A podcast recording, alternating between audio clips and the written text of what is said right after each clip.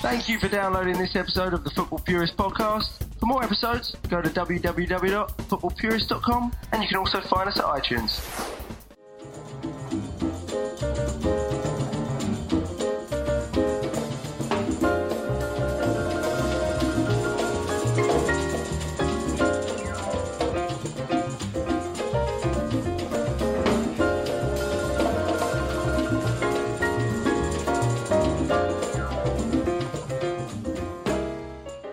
Welcome, everyone, to a special holiday edition of Cafe Football. This is the podcast that pulls out all the big ideas in the game of football and relates whatever we can to what's happening week to week on the pitch. Often that means in the Premier League, but increasingly from a global perspective as well. I'm your host, Jeff Hallett, and I'm joined again by the lads in part one, Jimmy Torrejón and Kevin Hubbard. Cannot even, if I tried, be more excited to introduce part two of our series on Liverpool legend Steve Nicol and his autobiography, five league titles, and a packet of crisps, featuring an interview with the man himself. And I should really say the man, Steve, and his co author, Mark Donaldson, also from ESPN. I must say, it's always a privilege to be able to access the brains behind all of these ideas. And as you listen to this one, never more so is it relevant than with these two guys. Stevie's, of course, a proper Liverpool legend with more silverware than modern LFC fans, myself included, would really know what to do with. And he's also an accomplished manager in the MLS. And every night he can be heard these days as a pundit on ESPN FC. His co author, fellow ESPN battery mate, Mark Donaldson, is no slouch himself, a widely recognized football broadcaster, including some other sports and acclaimed author, including this book. So we could not have asked for a better and more complete look at Stevie's career as well as what's happening week to week with Liverpool. So let's get into this one. As we do, we tackled a number of the key topics from the book, uh, most of which you can hear in part one. Here are some of my favorites. So, common theme throughout the book is this concept of the Liverpool way that dates back to Bill Shankly. So all of Liverpool supporters will get a well-rounded perspective on what that means, what that meant from a club philosophy standpoint, as well as to Stevie personally and how it pervaded every part of his life. And we'll also look and see if that's returned under Jurgen Klopp, if the current side that you see with Liverpool week to week mirrors some of those tenets. And Mark, interestingly, had also covered Dortmund in his time at ESPN.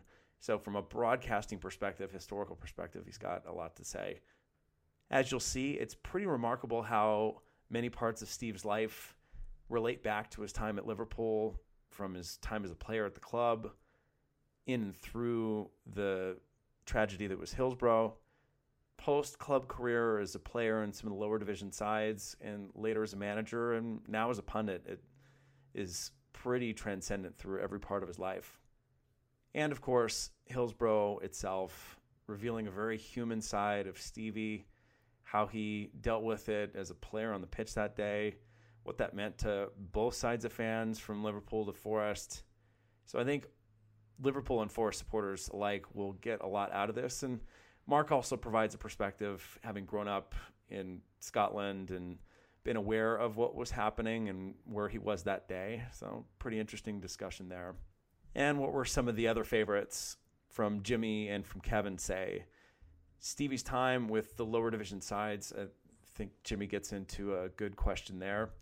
And then safe standing.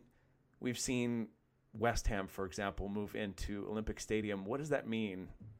Does that reduce atmosphere, or are there safe standing standards that can be implemented that will keep the atmosphere and keep people safe at the same time? Kind of a cool discussion. Anyway, what an interview. For those that listened to part one, you're certainly going to love this. And for our new listeners, of course, welcome. I would, if I were you, give part one a listen because it goes through all the basics of the book and really the foundation of what we're going to discuss in this interview. So, for what that's worth, you can find part one on footballpurist.com or iTunes or just this channel that you've subscribed to on your podcast app. So, without further ado, here's the interview. Enjoy. Okay, as I mentioned, we're very fortunate to have with us today the man at the center of this book we've been diving into and discussing over part one of this two part series on Steve Nicol's autobiography, the five league titles, and a packet of crisps. Not always easy for us Yanks to enunciate. Steve Nicol himself and his co author, Mark Donaldson, are here.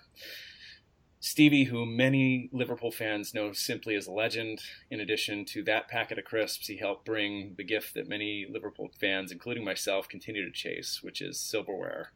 Five league titles, three FA Cups, Football of the Year in 89, Champions League final, of course. MLS and New England Revs fans will know him simply as the guy that turned their club around in the early going, became MLS Coach of the Year in his first year reached the MLS Cup finals four times and Eastern Conference finals every year through 07. And then Notts County, Doncaster Rovers, and Sheffield Wednesday supporters would call him a consummate professional. And so many of us today, including the Liverpool supporters on this pod, consider Stevie one of the more objective voices in the media evaluating football every night on ESPN FC. And then we also have his fellow Scotsman, Mark Donaldson, who is a widely recognized broadcaster for ESPN in football, of course, in addition to tennis and golf. He's the author in all of his spare time, including this one, for this autobiography for Stevie, in addition to several others, and has become an acclaimed author in his own right. So it's very nice to have you both, Stevie and Mark. Welcome to Cafe Football. Good to be here. Thank you, guys. Thank you so much for joining let's introduce my co-host as well, really quick. Got Jimmy Torrejon, who is a staple on Cafe Football. How you doing, Jimmy? Hey guys, how's it going? Good morning. Good to have you. And then we've also got Kevin Hubbard, who is a new one to Cafe Football, but was key part of part one of this two-part series. Hey, Kevin. Hey, Jeff. How's it going? Good. Okay, getting into the book itself, I figured this would be a good question to kick it off. How did this book really come together between you two?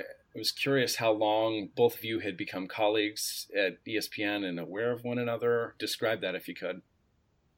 Yeah, I uh, I've been at ESPN since 2010. Stevie's on and off been since 2011 after his time with the Revs, and it wasn't long after I started here. I'd written a couple of other books and asked Stevie if he wanted to or ever would be interested in doing a book, and he laughed at me and said never, and that was the end of the matter.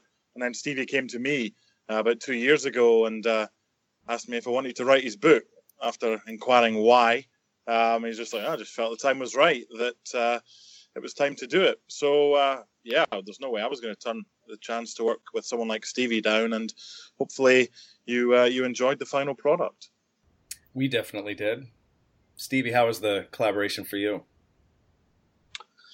Um, it was a real simple process of Mark came to my house probably once a week uh, I had a few cans of beer and he wrote down stuff that we talked about. it really wasn't complicated. And and he did a lot of. I mean, it's it's amazing when you do a book how your mind plays tricks on time.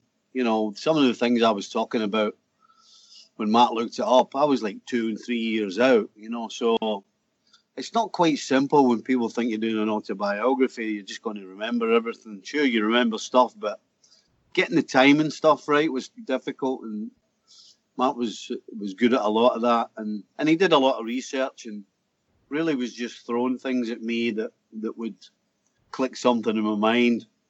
Uh, and then, of course, as I said, after that, we would get the actual dates and times and years and stuff like that, uh, and get it all, get it all in a row. So you know, we certainly didn't.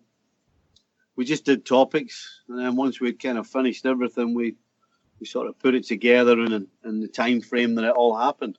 I think it, the difficulty of putting a book like this together before the internet would be would be huge. You you wouldn't have the same uh, ability to research. I mean, some of the, the, the websites, lfchistory.net was was invaluable to me. Now you could have put the book together just with stories, but there would have probably been a few more mistakes if you had or didn't have the ability to to fact check uh, as quickly and, and, and as easily. It would have been far more of a, a, a kind of uh, time consuming effort uh, before the internet to put together something like this. Yeah, you'd be running down encyclopedia books and God knows whatever else. not everything exists as well. And the guys at lfchistory.net, I'm sure Stevie will testify as well. They've done an unbelievable job, and and that was a, a lot of the help as well because uh, pretty much every game they have match reports from the Times or the Guardian or the Sunday Times or or whatever. And as Stevie said, if he wasn't sure about something, it was easy for me just to double check something because it did exist. Because, as you know, guys, not everything was was kept back then, and of course there was the the television strike as well. So some of Stevie's goals um, that he scored aren't even uh, aren't even visible because there was a, a TV strike at the beginning of one of the seasons. Yeah, I mean, the few call outs to check out YouTube for this and that were extremely helpful. to your point, wouldn't have been possible way back in the day. Getting into your Liverpool years, Stevie, and talking about collaboration, Hillsborough. So, one of the obviously tough subjects, and I could just imagine for the two of you, it was described in the book, but I'm sure there's more color that supporters would be interested in. Uh, tough as this subject is to bring up for the families and for all the supporters, uh, obviously a super important one. I can only share for my own perspective the tears running down my face, even reading this book, as well as the 30 for 30. It's just kind of an equal account. Stevie, your selfless support of the families, the struggles which followed for you personally. I guess to start, and you talked about the collaboration, how difficult was this for both of you recalling the dates and assembling the information on the innocuous stories or the fun stories, great. But for this one, you described a little bit of it, but wow, I'm sure that was difficult. Yeah, there was a few tears, um, but to be honest, I had never really, other than my, other than myself and my wife, we'd never really spoken about about Hillsborough in, in any sort of any sort of length or any sort of detail because it's it's kind of one of those things that, you know, at the time you do what you have to do, uh, certainly what we, we all wanted to do, and then you kind of bury your head in the sand once once you try and move on because thinking of it upsets you. And, you know, for, I mean, forever and a day, there'll be things that'll happen that just remind you of it anyway. Uh, I mean, that will never go away but having written about it in the book, it doesn't seem quite as painful as it as it used to when it was brought up. Uh, it really has, it really has helped me and my and my wife. Just for that reason that we really hadn't spoken about it in length, and to have been able to do that, which I guess when you read the book and, and I say that, you know, we should have been we should have been given some help, but back then you know, it wasn't the manly thing to do, and, and people didn't right. understand that that that being able to sit down and talk to somebody would have helped. You know, people just didn't realize that that, that would make it would have made a difference, and, and so kind of being able to do that, albeit what 27 years later, has really helped. As I said, both my my wife uh, and myself, and and uh, Big Mark just kind of sat there and you know, he just let us talk. So it's it's really made a difference to us. Yeah, and for you, Mark, I don't know if you lived through Hillsborough or had an intimate understanding when it happened, or like me, my consciousness of the club came much later in life. Was it tuning in for the first time, or was this just a deepening of the impact of the story?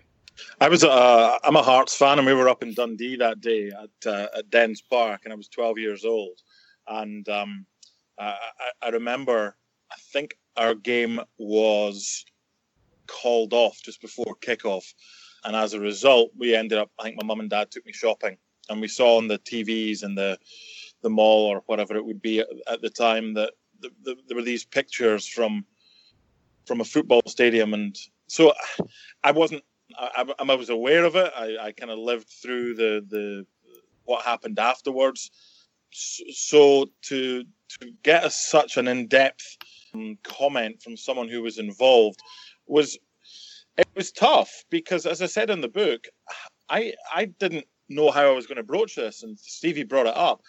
We did it once and the only time we did it again was when we were fact checking at the end because i got 45 minutes of stuff from stevie that day and the only uh, other stuff that I, I wanted from him and i made an effort to go and see him on the day of the verdict was was, was kind of more happy rather than kind of sad stories. So it, it, it's taken me closer to it, and it, it made me realize just what it was like for for for those. And Stevie mentioned the fans as well, not just the Liverpool, the Forest fans and their players as well.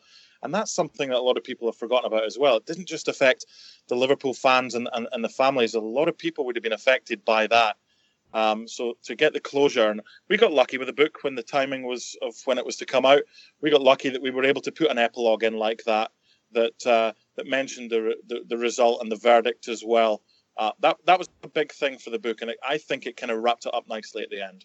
Yeah, and you mentioned the Forest fans. That was key topic in part one of our pod, where a lot of us really hadn't even thought of it until it was surfaced in the book because they were on the pitch too. Of course, it didn't happen at their end, but still, the impact on them and their supporters not really talked about much at all.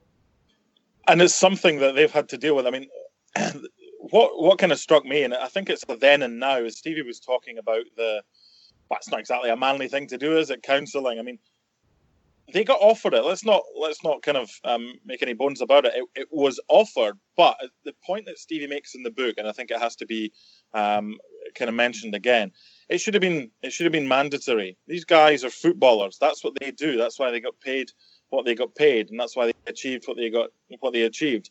They're they're not psychologists, they're not counselors. But no one, there, there wasn't a, a, precedent. No one knew how to deal with something like that. It, it happened. Um, and and for, for everybody involved back then, you saw what Stevie said. What was it three, four years it probably affected him for? There wasn't anybody who knew what to do. That that was the issue. There wasn't anybody that knew that counselling should have been mandatory. Mm-hmm. So that was the problem that, that they had. And it just there wasn't a solution. That's the bottom line to that. I'm just curious for both Mark and Stevie. I'm wondering what you guys think about safe standing that they do, like in Germany and, and other places. With they would incorporate that back to England. You guys have a more in-depth view of what happened at Hillsborough, and if I, I know the atmospheres are somewhat lacking, but do you think that you would be okay with the safe standing, or, or do you think it's it's just too much considering everything that happened? No, not at all. I think the key is you called it safe standing. That's if it's safe standing, then that's what it is, and I would have no problem. Uh, I, I think football's a football's a sport that that certainly I prefer to stand and watch. And if they could, if, well, they found a way in Germany, uh, and if it's if it's adopted in in the Premier League, I would have no problem with it. Absolutely, not not not at all. They actually do it in Scotland. Celtic have got safe standing in the corner, and they have a, a group of fans called the Green Brigade, and they pressed for this, and Celtic are uh, they, they put it in this season. It's been really well received as well because you're limiting uh, safe standing areas, as Stevie said. You're you're making them all ticket. You're limiting the number of people that can go there. Bearing in mind what happened at Hillsborough was not the fault of the fans. It was the fault of, of a few people and a few individuals and a few organisations as well. So I think the key thing would be if it was to be introduced in the Premier League, it would have to be with the blessing of the the, the families of the 96 as well. And if they can be persuaded, then I think uh, I think it would be a, a green light. It's a tremendous point, Mark. Uh, okay, Liverpool. Uh, in terms of the Hillsborough episode, take a deep breath and kind of move on to the rest of the book. So, beginning with the Liverpool way, I mentioned earlier that my personal Liverpool conscience didn't come till much later in the history of the club, the latter part of the Suarez years, and Gerard, of course, Rodgers, which uh, unfortunate, tough times for a lot of us. Getting a clear understanding of what everybody called the Big Red Machine and what that meant, you know, for the Liverpool supporters. You know, it's like the visceral description of what went into that side, Stevie. The accountability, the ethics, the doing your job, leadership on the pitch, expecting to win every match. To be honest, those those things didn't start with the team that I that I was in or I joined. This the the whole Liverpool way started with with Shankly, and you know a lot of a lot of people I think when you say that go well, all right, he was good, but I mean, there's no ifs or ands or buts. The, the whole philosophy, the whole thinking, the whole way things were done started with Shankly and, and stayed that way till the early 90s. Uh, whether it was training, the, and as I said, the philosophy, you know, the way we went about things. I mean, people people today talk about coaching as if coaching's the answer for everything. I don't remember a day where we did what teams do now, and certainly, and I can tell you, I actually did it at, at, the Revs. I would get the team on the field, and I would, I would, you know, walk through shape and all these other things. That stuff, that stuff wasn't done. We didn't do any of that for for thirty years, from the sixties through the nineties. And guess what?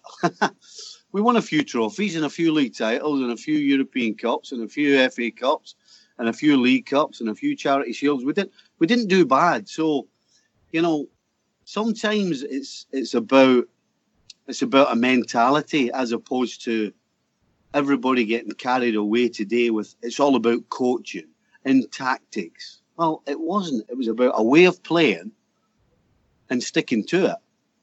I can only ever remember one game where Liverpool changed the way they the way they were set up to play, and that was the semi-final of the European Cup, 1978, I believe. They played uh, Bayern Munich when Sammy Lee did a man marking job. In my living memory, that's the only time in 30 years Liverpool changed what they did to suit somebody else. So it really came from those on the pitch, not necessarily coaches. Well, no, it started. It, it, it started with Shankly and his coaches, um, and then it, it, it carried on through the coaches. So basically, the basically the, the way we played and the philosophy and everything else was was put in, and all the coaches were there for two things. Number one, to make sure that whoever was in the team or whoever was in the squad or whoever was at Liverpool followed those those principles and, and, and that mentality. And then, of course, you had to go and get the players who could actually follow that. And for 30 years, Liverpool replaced stars with stars. You know, to to to replace Ron Yeats and, and Ian St. John and Roger Hunt, it's like, well, how are we going to do that? if you look at if you look through the history books, I mean, you're talking Hansens, Lawrensons, you know, centre forwards, Rushes, Fowlers, um, you know, Sounesses, and I mean, they just managed to fill star player slots with other star players, yeah. and and then the philosophy and everything else carried on. But I said in the book, it's like the Moonies, and that's exactly what it is because when when you joined an established and well, America, you'd probably say a program, an established program, an established way of doing things, and, a, and, an established mentality. That's what I meant by you get sucked in because you end up being that. You you turned from whatever you appeared as. You obviously they thought you had the tools to become a Liverpool player.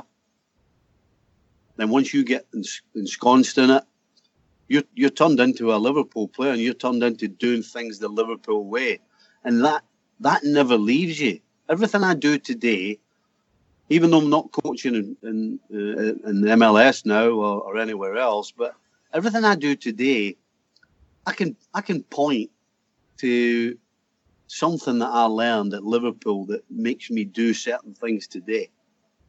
Interesting thought as I went through this. You look at what's happening right now with the club, Jurgen Klopp's side, players that he's put together, and his philosophy, as you've seen summer transfer, transfer window take shape, how he was tuning into not just do you want to come, but are you willing to buy in fully to the philosophy, my philosophy, speaking as Jurgen in German accent, but I can't do it. Do you both ask this of both Stevie and Mark. Do you see a lot of these tenants showing up again? Because during the Rodgers years, it appeared to be waning, right? And you could even go back to Hodgson. A lot of these like lost years for the club. Do you see it now reemerging? Some of these ethics, some of the expecting to win, the accountability on the pitch, lack of self identities for the players. You know, shining too much over your team you'll get two angles here. You'll get my angle from a, a, a, commentator's perspective and someone that did most of Jurgen Klopp's games when he was at uh, Borussia Dortmund, and you'll get Stevie's angle as well from a player's perspective. But you could guarantee, and you, have seen in German games as well in the Bundesliga, when they when they go to the fans at the end of the game, irrespective of whether they've won, they've lost, or they've drawn, they, they face the fans. They, they say thank you uh, as a group, and they take the heat when when things haven't gone wrong. And Klopp always said he didn't want to go to the big yellow wall behind the goal at the Westfalenstadion when they just lost. He said it's not a pleasant experience, and he wanted them to to have absolutely every bead of sweat out of them. Um, and, and, I see the same with with Liverpool. Uh, that he had them as very very fit players, Dortmund, and he's got that as well at Liverpool. The Gegen pressing, the high pressing as well. And uh, for for me, Klopp's an interesting one because Stevie's spoken about some of the new breed of coaches that try and you could argue reinvent the wheel, and, and maybe Brendan Rodgers and Roberto Martinez are, are two of those as well.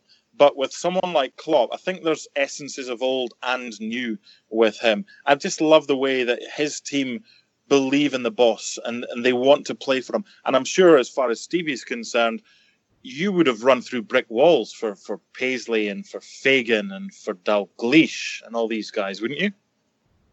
Yeah, absolutely.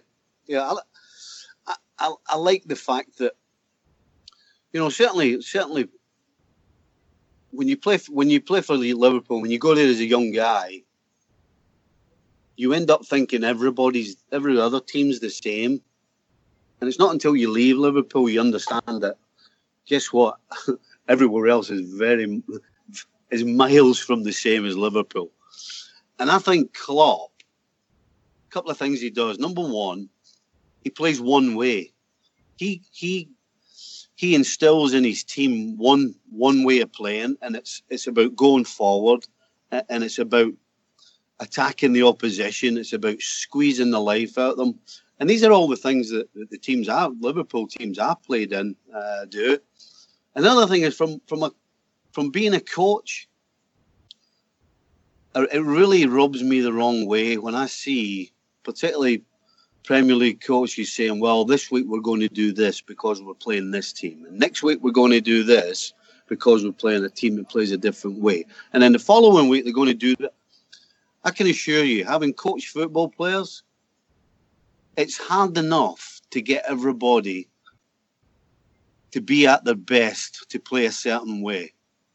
And if you think you can just turn around and keep changing players week in and week out and ask them to do this one week, ask them to do that next week, ask him to do that the other week, and you're doing that three and four with three and four players, then don't be surprised if things go wrong. I just love the fact that he says, right, this is how we play. And if we play to the best of our ability, we're going to be anybody that's put in front of us. It's really interesting you mentioned that Liverpool's dominance was between the 70s to the 90s and there was a decline. And now you're talking about how Klopp likes to set up the Liverpool squad to play one way do you think those lost years, as as Jeff mentioned, and do you think that's because managers maybe came into the squad and tried to get too fancy? Then is that the problem with with what what happened to Liverpool's dominance? Uh, well, I think there's I think there's that, but I also think there's you know for some reason in the mid '90s, somebody decided that counter attacking was the best policy, and I couldn't believe my eyes when I'm sat watching Liverpool at Anfield playing a counter-attacking game. I mean, teams were scared to go to Anfield. Sitting on the bus on the way to the game, the only thing they thought about was oh, how many is it going to be today? And, I, and I'm saying that because I've spoken to players that in my era played against us, and that's how they were thinking. They were going to Anfield thinking, oh my God, you know, Rush and Dalglish are going to squeeze the life out of us. And then if we actually if we actually get possession of it, they're going to be all over us like a rash. I mean, teams were just scared to go to Anfield, and then all of a sudden, I see all these coaches going to Anfield playing in a, a, a counter-attacking game. I couldn't believe my eyes. now, now shifting over, if that's even possible, we could go hour or two on each of these individual topics. Appreciate the time, guys. Why don't we spend a minute or two on your career with the national team, the Scottish national team, if we could. And I'm curious to get your perspective, Stevie, on as you were in Mexico for the World Cup and the 1 0 to Denmark, uh, some of the challenges with officiating on the pitch. a lot of us that observe whether it's the Scottish FA or FIFA themselves properly as corrupt organizations, the visceral example of you checking into the hotel and how things would have been different for Liverpool that puts players first versus in this case Scottish FA execs and suits first checking in, which thought that was just nuts. Is there any way to interpret your run in the World Cup that year as anything other than you know star-crossed and what happened here? Is there, did you think something corrupt was afoot? Is I guess the question. You can have that one, Stevie. no, listen, her performance in Mexico had had nothing to do with what the suits were doing. Uh, the point I was making was is that you know again the book being you know mostly Liverpool. Again, that was a Liverpool way. It was the players first. You know, they're the they're the guys that are going to be playing. They're the guys that are going to take the club to wherever they're going. The guys in suits were there to to help us and to make things easier for us as far as the travel and everything else was concerned. I, I just felt the point had to be made that not everybody does that, and the SFA was was a point in particular. And the first time I noticed it, because again in '86 you're dealing with a professional player who got on with it. You know, we didn't sit around and, and mope about the suits, you know, getting checked in first. That that wasn't the mentality of of your professional then. I'm sure it probably is today, but it certainly wasn't then. So that that really had nothing to do with our performances in Mexico. Listen, the fact the fact was Mexico was a million degrees with a bunch of ginger haired, pale faced Scotsmen who were just not used to it, and we couldn't run. I mean, that's that's the bottom line. Certain decisions that went against us could have meant we qualified for the second stages, um, but it, but it it didn't work out. You know, I had a chance that would have made a difference. Um, I didn't take it. So, as always in football, you don't always get what you deserve, and sometimes things conspire against you. I just, I just felt that the the thing with the suits was another good example of of of what was good about Liverpool uh, and what happened at Liverpool that that didn't happen elsewhere.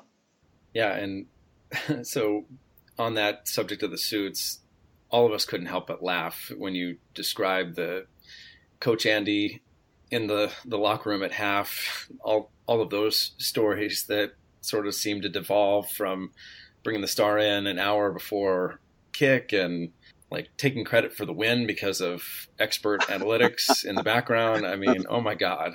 Well, I mean, how does that guy follow Fergie? Is I guess the first question, and second, how'd you deal with it?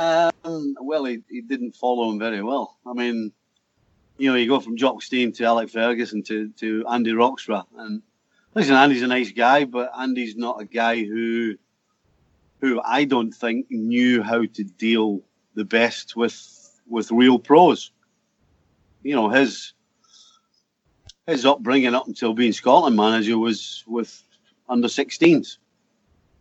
I mean, it's not, it's not, it doesn't seem like a natural progression to me, that's for sure. And and the fact that he would do the thing with Capello, um, and and obviously his his assistant Craig Brown was obviously of the same mind. He was the guy that after the game was giving us large about how Andy did this and Andy did that, and I'm I'm just kind of sat there laughing, thinking, you know what? And again, the only reason the only reason it changed for me was was after Hillsborough because up until Hillsborough I just got on with it. I didn't bother with, with all the, the silly stuff. You know, I just I just did my job and to the best as I could, and, and everybody else was on the same boat. It wasn't until after Hillsborough when I kind of lost the plot a little bit that all these little things start making a difference to you. You know, you're not quite, you're not quite. I certainly wasn't mentally in the right place, or certainly where I had been before Hillsborough, and so all those little things start building up and just start annoying you and that's kind of where that's kind of where that come from. And, and don't get me wrong, when I when I said you had to either have your shorts on, everybody had to have shorts on. Everybody had to either have long pants on. Everybody had to either have the socks up or socks down. I mean, you know, all those ch- childish things that you do with boys' teams. to, to somehow figure it's going to do something for discipline. Those things didn't annoy me till after I'd kind of lost the plot and I wasn't quite as mentally strong as I was before. Stevie, consistent theme in the book is your fortitude as a player, you know, in your upbringing and curbing the drinking to one day a week, to obviously all the mental gymnastics dealing with the aftermath of Hillsborough and just manage, managing yourself as a player, to later in your career, and I think a lot of people would be interested in this, what it took for you post Liverpool career to build yourself back up and play for Notts County and for Doncaster Rovers and Sheffield. Maybe you can describe for the audience like what that meant. Uh, were these like your fortitude? Well, is that just a gift, or is this like phenomenal self control and discipline? Well, again, I, I would say it's it's definitely a, a, a, mental fortitude that that again I would suggest was built at Liverpool. Um, but you know, when you're you know at Liverpool and you know you're on you're on a good contract and you know you're comfortable. And when I say comfortable, I'm talking about you know your family's looked after, everybody's happy, you're providing the whole thing. Now all of a sudden, I get to a stage where I know I've lost a step. I'm not the player I was, which happens to everybody. And all of a sudden, there's a reality of what am I going to do next? and and all of these things just sort of come together at once. You know, you sit down with your family and we go right. So how what what do we do now? You know, all of a sudden, this lovely little bubble you're in for 10, 12 years, all of a sudden's burst, and you're kind of going into a different world because that Liverpool world was was special and different. All of a sudden, you're actually in the real world, um, where even at clubs, not everybody's pulling for everybody, which is completely the opposite of what I was used to. I walked into Notts County and couldn't believe players wanted to players didn't want to be there. You know, they they would quibble with each other about the, the smallest thing. I mean, it was this was this was a complete reality shock. So so for me, it was it was all about still wanting to play and how could I be at my best? Because all it's one thing to drop down a division, but it's one it's another thing to actually to be a guy that makes a difference. You know, my pride wouldn't let me do anything else. So I just got myself as fit as I could. Uh, number one, to provide for my family. Two, because I wanted to make a difference. And three, was there any possibility that I might get back to the, the top level?